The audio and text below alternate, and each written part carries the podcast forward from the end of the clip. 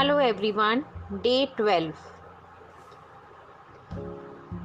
अब ना हम सब जो अभी दो तीन दिन से फॉरगिवनेस का प्रैक्टिस कर रहे हैं अब से हम अपना एक डेली रूटीन बना लेंगे और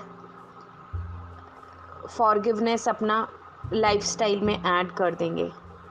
तो मैंने जो आ, मेरी वर्डिंग्स में मैंने फॉरगिवनेस की एक पूरा प्रेयर ना लिखी हुई है मैं आपके साथ वो भी शेयर कर रही हूँ।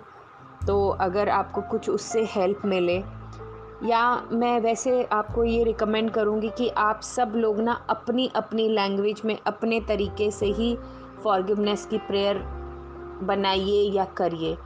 क्योंकि भगवान ना मतलब अपने सब बच्चों की बात है या जो भी है ना, वो उनकी अपनी लैंग्वेज में क्योंकि फीलिंग ज़्यादा होती है ना।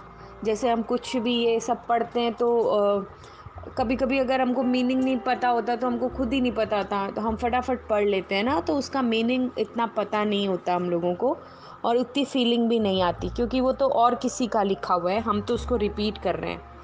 बट जब हम अपनी लैंग्वेज में लिख देंगे और बोलेंगे तो वो ज़्यादा इफ़ेक्टिव होगा।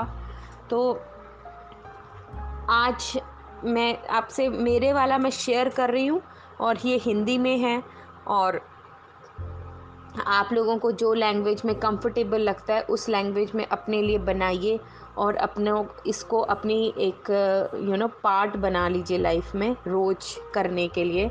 तो ये बहुत ज़्यादा इफ़ेक्टिव होगा। और इसके अंदर मैंने काफ़ी चीज़ें जो मैं रोज़ मतलब अलग अलग जन से ना, जिससे इसके अंदर सारा मटेरियलिस्टिक भी आ गया मैंने इसमें मनी के लिए भी लिखा हुआ है। मैंने अपनी पूरी फैमिली और जो भी परिवार के जितने भी लोग हैं फ्रेंड्स हैं, उन लोगों के लिए भी, पाँचों एलिमेंट से भी डेली हमारे शरीर के एक एक अंग से भी, इन सभी की फॉरगिवनेस इसके अंदर लिखी हुई है। और ये सब मेरा सोच है, मेरी क्रिएशन है अपने लिए। तो आप जस्ट एक आइडिया ले सकते हैं। अगर आप इसको एजिट करना चाहें तो भी मुझे कोई वो नहीं है।